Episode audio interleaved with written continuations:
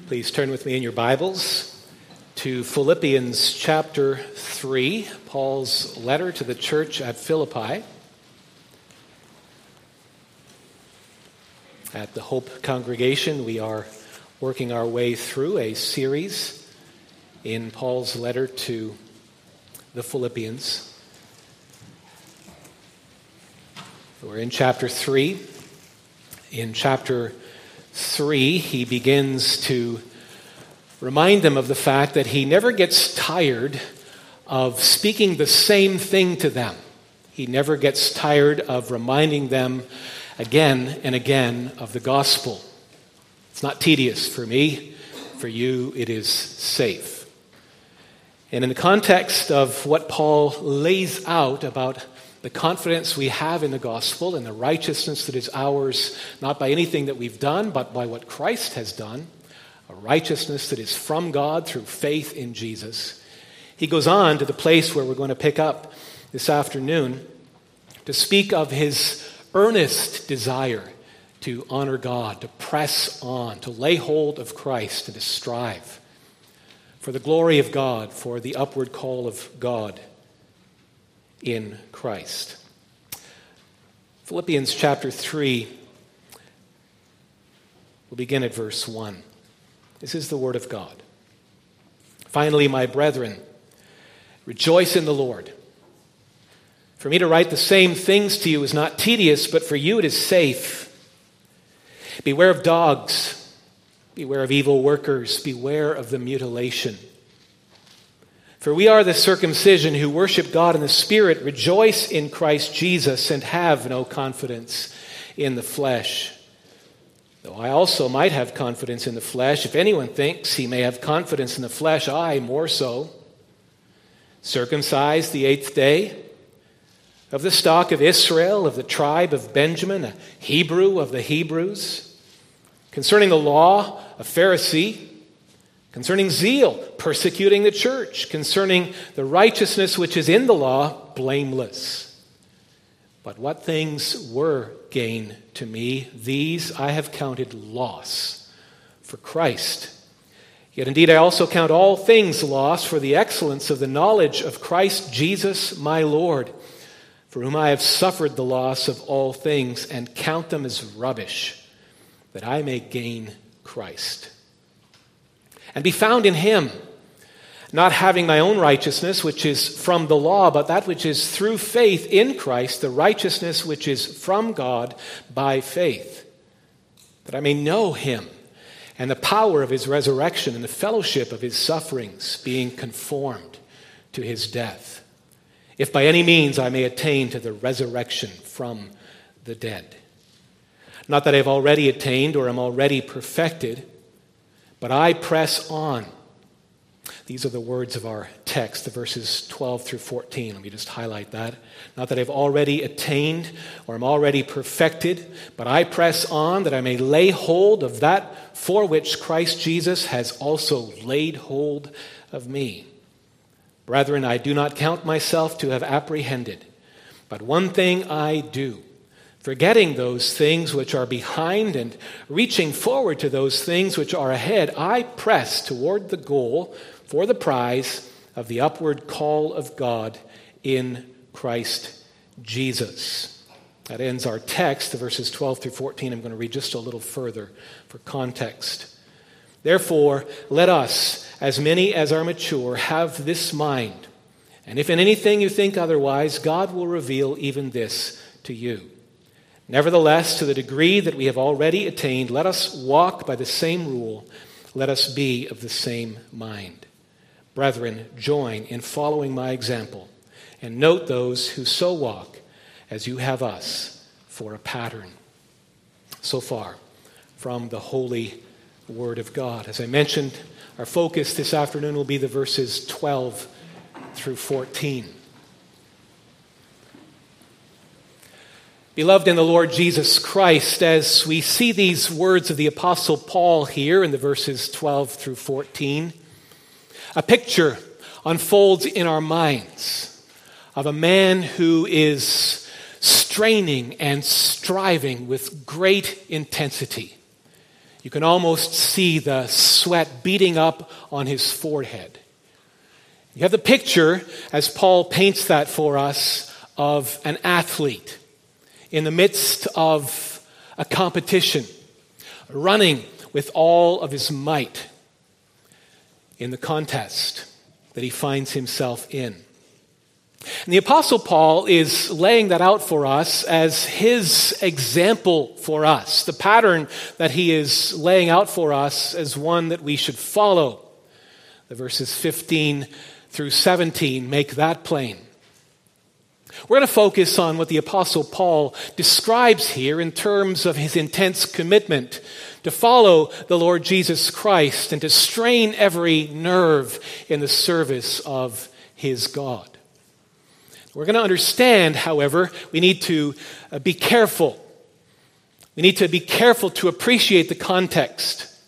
The Apostle Paul is speaking here of laying hold of the Lord Jesus Christ, who has already laid hold of him. And so we understand that he's not speaking in this particular instance of laying hold of Jesus for the very first time. He's not speaking of the experience of someone who is not yet a Christian taking hold of the Lord Jesus Christ who takes hold of him. He is describing here the responsibility and the intensity that a Christian himself um, exerts, that Paul himself will exert.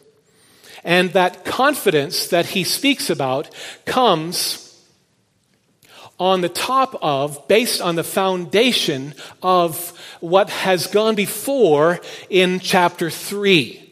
The things that he talked about never getting tired of reminding them of. The reason we can rejoice in the Lord is because of the blessing that our confidence, our certainty, our standing with God in the Lord Jesus Christ is not something that we have to laboriously strive after as if we attain it by the works of our hands or our own works of righteousness, by our law keeping. The Apostle Paul has described his own foolishness. He humbly admits his own arrogance in previous days when he was self confident, when he was confident in the flesh.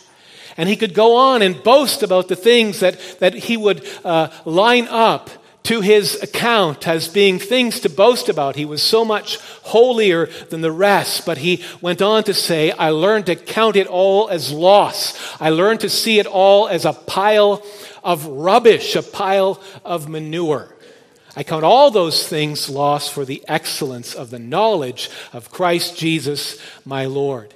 He had come to gain Christ. He has come to know himself in Christ. He has come to know himself as one who is righteous, not by his works, but by the grace of God, a righteousness that comes from God, not by law, but by grace through faith.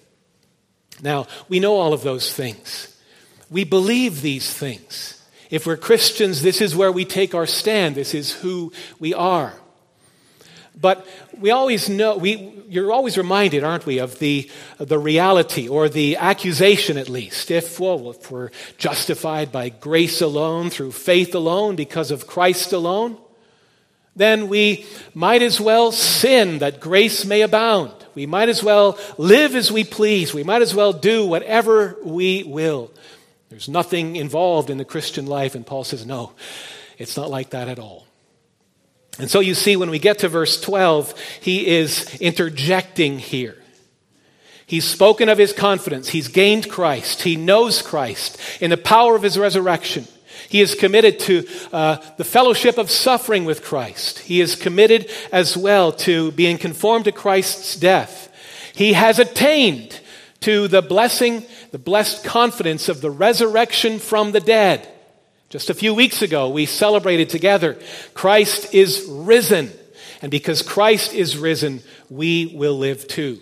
One day, our bodies will be made like Christ's glorious body. He says that at the end of this chapter. And again, he says, Lest any of you are nodding off to sleep because this is all just so so neat and so easy. The Apostle Paul says, well, that's not how it goes. It is all grace, of course, but because of God's wondrous grace, what he says in verse 12, not that I've already attained. Let me just say this not that I've already attained or am already perfected, but I press on.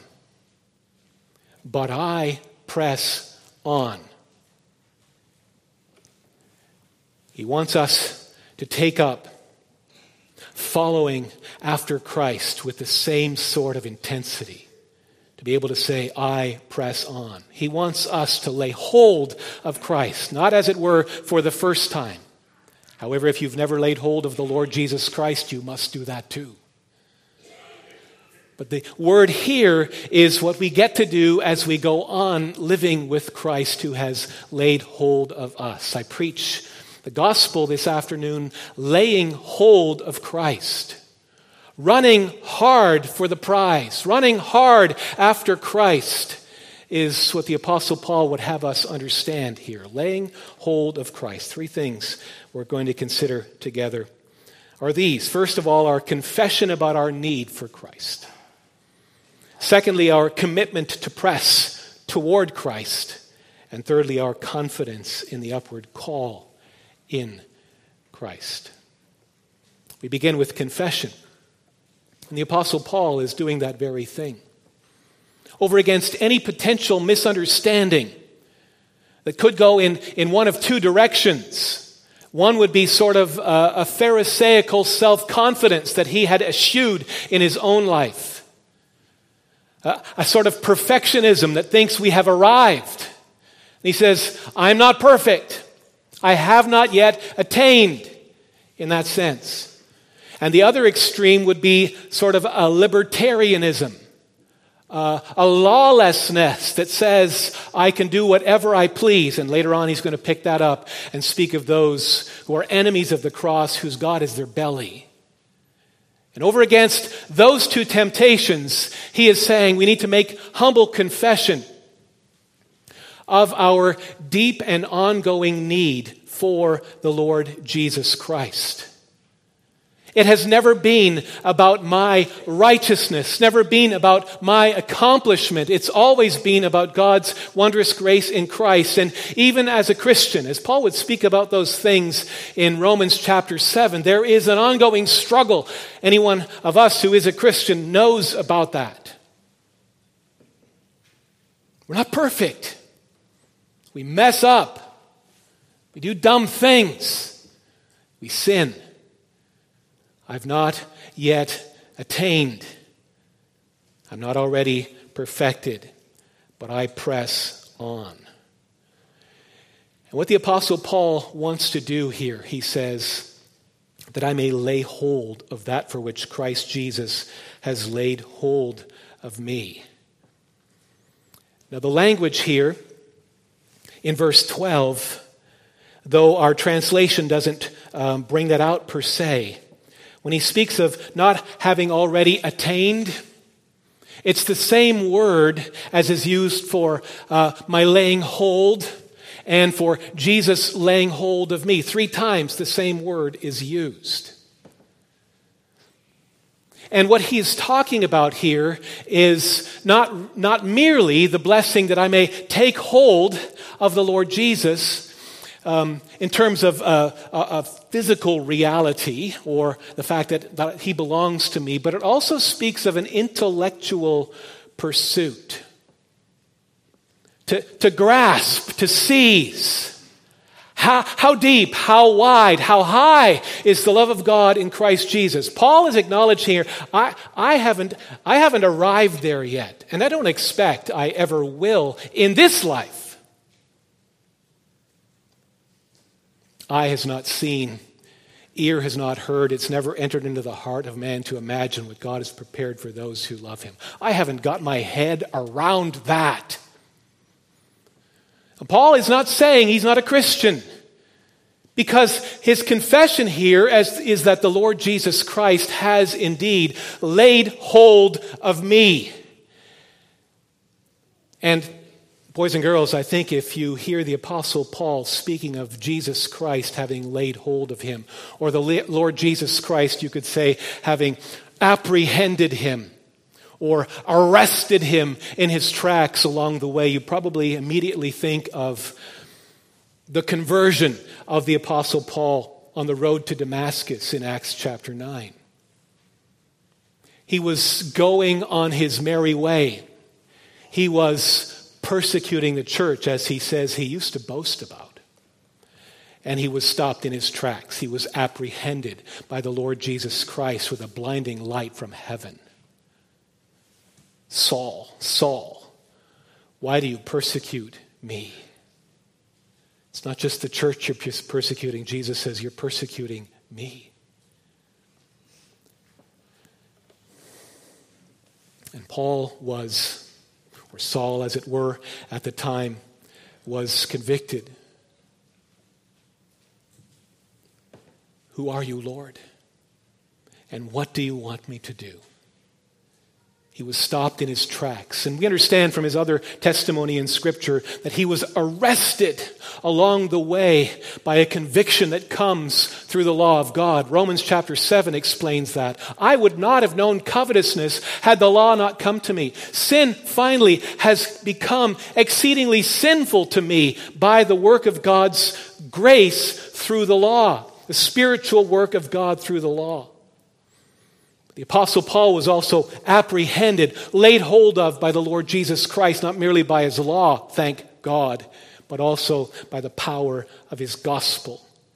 And he would be the one who would tell us in Romans 1, verse 16, I'm not ashamed, ashamed of the gospel of Christ, for it is the power of God unto salvation for all who believe. He was stopped in his tracks by the glory of the gospel of salvation in Jesus. Now, I'm quite sure none of us here have been apprehended in the very same way as the Apostle Paul was with a blinding light from heaven. But I trust that by God's grace we are able to say, Yet the Lord has laid hold of me. I know what it is to be convicted, to have been arrested, apprehended, by the law of God. I know what it is to have been taken hold of by the power of the gospel. I know what it is that I may say now that Jesus Christ is mine and I am His. I am His because He has laid hold of me.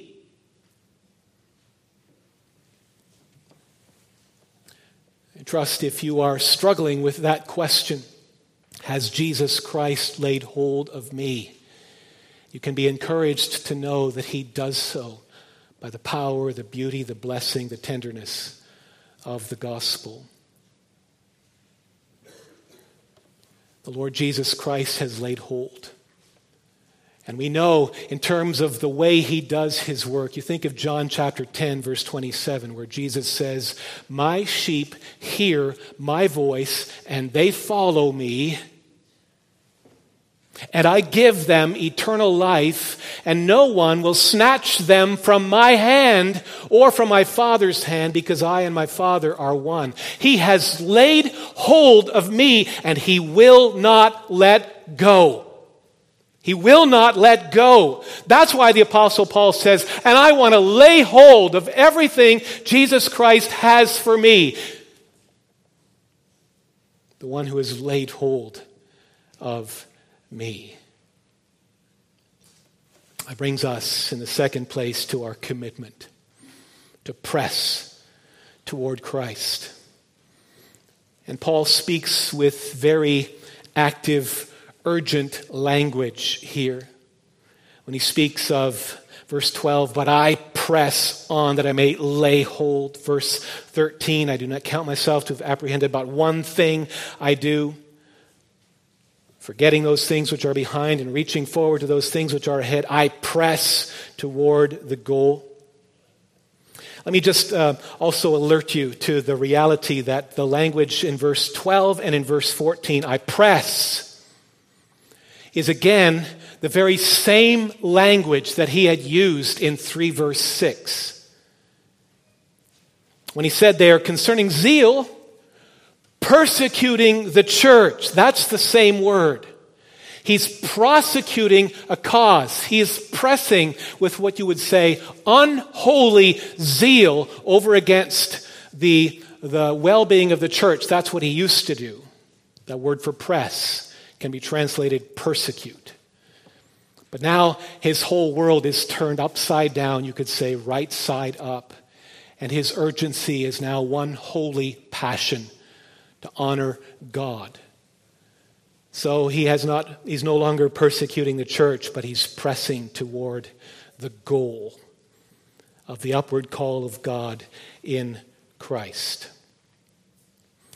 Now, I don't know about you, but I have to confess when I read of the Apostle Paul's urgency here, I am humbled and convicted in terms of the way in which I can dilly dally in the Christian life and the way in which I can so easily get distracted, and the way in which I find myself sort of coasting along at various times.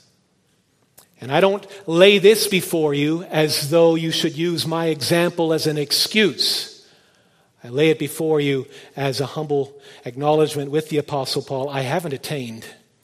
I'm not perfect, but I press on. I must press on, and by the grace of God, I can press on. And it's interesting what Paul says when he speaks of his pressing on. The way he explains it in verse, or the way he describes it in verse 13, he says, One thing I do. One thing I do. And then interestingly, he goes on to speak about three things, but it's all one thing, you could say. One thing I do. And as we think about that, I ask us to have as, as something set before us in our lives, as, as part of the goal toward which we are striving. Whether we also would long to see ourselves as people of the one thing whose holy, earnest desire in the midst of every circumstance can be described in one way that I'm pressing toward the goal. I'm living for the glory of God. I'm running toward the place in terms of the upward call of God in Christ. That is the one thing that should describe what happens in my life when I get up in the morning and when I go to work and when I go to school. May that be the case. Now, we know, as it was for the Apostle Paul, sometimes we get overwhelmed with the fact that it seems like we've got a thousand things to do. But nevertheless, may it be that we are known as those who are committed to the one thing. Now, let's just unpack briefly the three components of the one thing as Paul describes them. And the first thing he says there is it's about forgetting those things which lie behind. Forgetting those things which lie behind. Have you ever seen a, a, a runner in the midst of a race? I don't know, boys and girls, with. Uh, if track and field day is, is coming up again. Uh, maybe you see it in kindergarten or something like that. They're supposed to be uh, running the race, but they're sitting um, on their knees and they're picking dandelions. They're distracted and they're not engaged in the midst of the race. Perhaps uh, some of you have heard of the Miracle Mile a race that was uh, run in 1954 in Vancouver. The Miracle Mile is called the Miracle Mile because it was the first time in recorded history when two of the runners of the race beat the four minute mark for the mile, running the mile. Now, I think this is illustrative of what the Apostle Paul is warning us against in terms of forgetting what lies behind. John Landy was the front runner for the whole of the race, as I understand it. And, and he could see the ticker tape just, just yards ahead of him or, or less. And he was running with all of his might, straining every nerve, striving, reaching in the way that the Apostle Paul describes the Christian life here. And he's almost there. And for the photo finish, you see that John Landy looks over his shoulder to see how he's doing, and Roger Bannister zooms by on the other side and wins the race. It's an illustration, isn't it, of what can happen when we are focused on what lies behind and forget what is right before us, the goal of the upward call of God in Jesus Christ. Now, we can do that in so many ways. Sometimes, as those who seek to maintain faithfulness to the Word of God, living in the context of a culture that thinks we're crazy. A temptation may be that, that we live in the past in terms of the glory days. You think of uh, the people in um, Nehemiah or Ezra's day who sort of wept with a kind of joy but with weeping at the fact that the temple was nothing like the former temple. And there is a challenge for us not to get overwhelmed with what lies behind, but to realize the blessing and the privilege and the glory of striving for the glory of God today, right where we are. Maybe the aspect of forgetting what lies behind needs to address us in ways that the Apostle Paul described in his own life, his own sort of confidence in the flesh. Maybe if we are proud or arrogant like the Apostle Paul was, taking refuge in our own accomplishments, we need to be reminded you should forget what lies behind. Your accomplishments, like those of Paul, were like a pile of rubbish. Forget those things and press on. Or maybe I address someone here this afternoon who has been hurt seriously, or someone who is disappointed Disappointed in terms of developments in life, or disappointed in terms of the way people may view you or understand you. And I'm not suggesting that we should take any of these things lightly.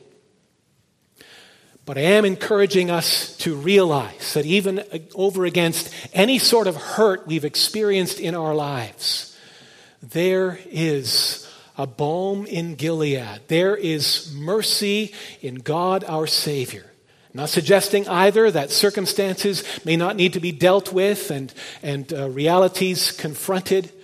But, but I am encouraging us not to live in the past and not to be overwhelmed with the way he hurt me or the things she said to me or the way in which they never noticed me.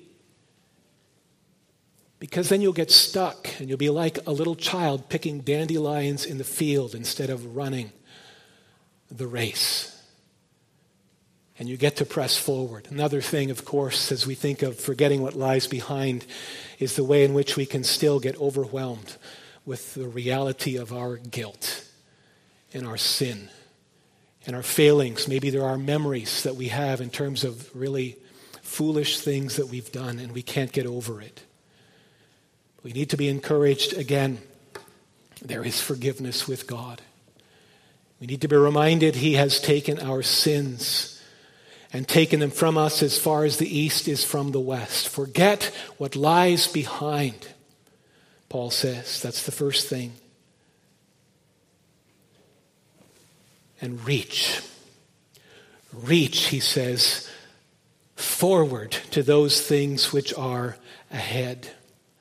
The reaching here again is the picture of an athlete who is straining every nerve and running for the goal that should describe the way that we live. And again, pressing, the third thing, toward the goal. Press, press. Work hard. And in all of these things, what are you doing? In all of this straining and striving, by the grace of God, you are seeking the more to lay hold of all that is yours in Christ Jesus. Part of that is what we're doing here this afternoon. We're gathered together to exalt his name and the delight and privilege of worship. We're straining and we're striving to know Him better, to understand His Word more clearly. There are all sorts of ways in which we can and need to be reaching. But let me say finally, in the third place this afternoon, we may have a confidence in all of this. This is a reality that is ours by the grace of God. Our confidence in the upward call in Christ. You understand, this stands on the foundation of what we have in Christ. What is ours in the blessing that we are in Him, that we have gained Him, that we know Him in the power of His resurrection. The upshot of, of Paul's example here is not that we should go from here um, running about frantically as chickens with our heads cut off, no, not knowing what to do next or how we're going to accomplish it. The confidence that is ours is that God has a call on your life.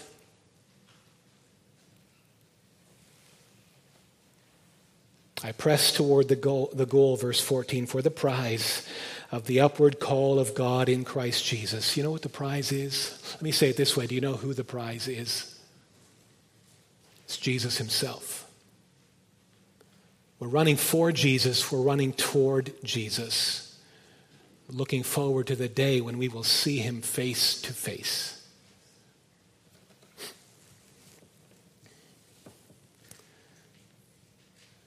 That's the prize. But we know we're going to arrive. We know because it is the upward call of God in Christ. We speak of the effectual call of God. Or we speak of his irresistible grace. My sheep hear my voice, they follow me.